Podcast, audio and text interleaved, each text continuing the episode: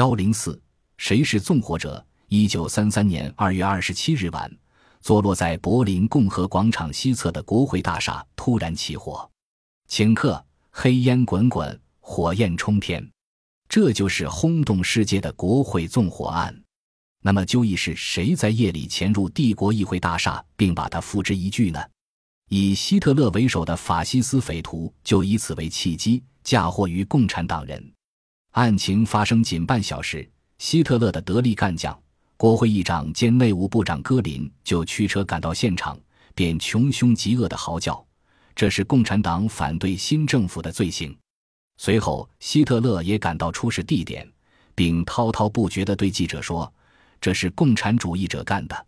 随着希特勒的一声令下，早有准备的冲锋队员冲进现场，当场抓住了纵火者。他是一个荷兰青年。名叫范德卢贝，还马上宣布他是一个共产党员。法西斯分子从而断言，这是共产党有计划的纵火，并以此作为革命暴动的信号。第二天，纳粹党按照起火之前就已拟定的名单，在全国范围内大肆逮捕共产党人和一切反法西斯人士。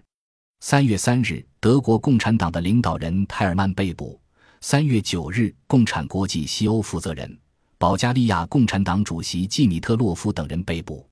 霎时间，乌云压城，浊浪滚滚，白色恐怖笼罩了整个德国。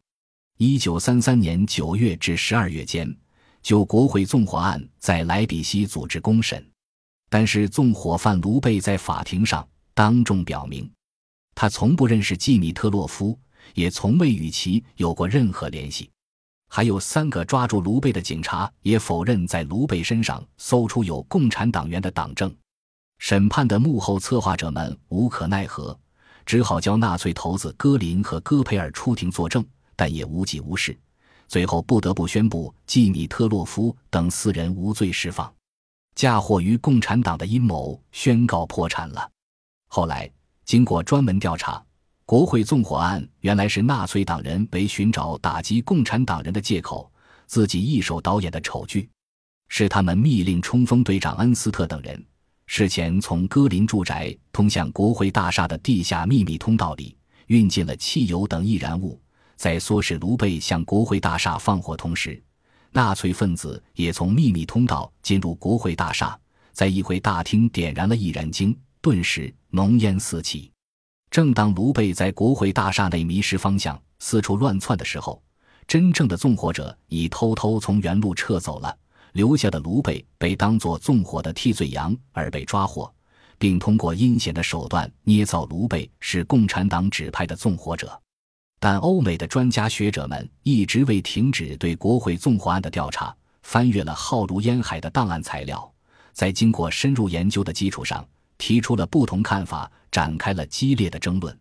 瑞士伯尔尼大学历史系主任瓦尔特霍菲尔，他通过对大量历史档案的研究，排除了共产党人作案的可能性，认为帝国议会大厦纵火案系纳粹党所为，纳粹分子是直接纵火犯或幕后操纵者。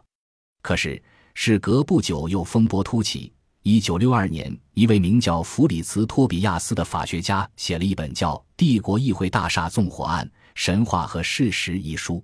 在此书中提出，放火焚烧国会大厦是荷兰青年卢贝一个人单枪匹马干的，他既与纳粹党无关，也与共产党无瓜葛。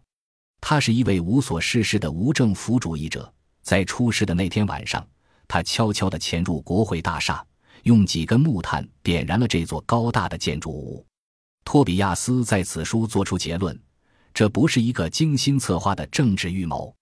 我们必须承认这一令人吃惊的事实：帝国议会大厦纵火案纯属偶发事件，是一个谬误掀起了这轩然大波，并导致了以后的迫害浪潮。这一结论如石积水，引起了史学界人士众皆哗然，其中有英国、美国。荷兰联邦德国的一些史学家对此观点表示赞同，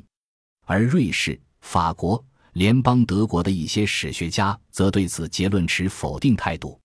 对立的两派史学家争论不休，甚至发展到互相指责、辱骂的地步。一九六八年，由当时的联邦德国总理维利·伯兰等人成立了一个卢森堡1933至1945年独裁统治研究委员会。该委员会分别在1972年和1978年提交两份文件会编辑，表明国际上一些著名的史学家用大量的史料和确凿的证据，再次证实帝国议会大厦纵火案确系纳粹党所为。但是，托比亚斯和他的盟友汉斯·莫姆森等教授也进行了针锋相对的反驳。一九七九年，他们在联邦德国颇有影响的《时代周报》上刊登题为“还历史本来面目，论有关帝国议会大厦纵火案的象壁虚造”，对以霍菲尔为首的史学家提的论点进行了还击，提出卢森堡委员会的总秘书长爱德华·卡里斯是一位大可怀疑的人物。是在颇为悄气的情况下取得博士学位、成为教授的。其采取极不正当的学术手段，胡诌乱编、虚构历史。他在一九六八年出版的《剥掉假面具》一书中所提及的资料，纯属子虚乌有，是肆意伪造历史的无耻之作。一九八六年初，这几位教授又出版了一本文集，继续指出卢森堡委员会出版的文集是无稽之谈、凭空捏造。委员会的史学家们心中有鬼，不敢展示原始文件。而负责卢森堡委员会具体工作的霍菲尔教授，对这些人身攻击也据理回击，指出莫姆森等人傲慢自负、目空一切，用卑劣的手段诋毁同行的声誉。他表示欢迎除莫姆森一伙之外的任何人前来核对业已发表的文本，并公开邀请自己的论争对象——荷兰著名的历史学家。路易德琼加入卢森堡委员会核实有关档案材料。鉴于莫姆森等人出版的文集中充满造谣和诽谤等不实之词，霍菲尔等人已要求律师对那些恶意重伤别人的人要追究法律责任。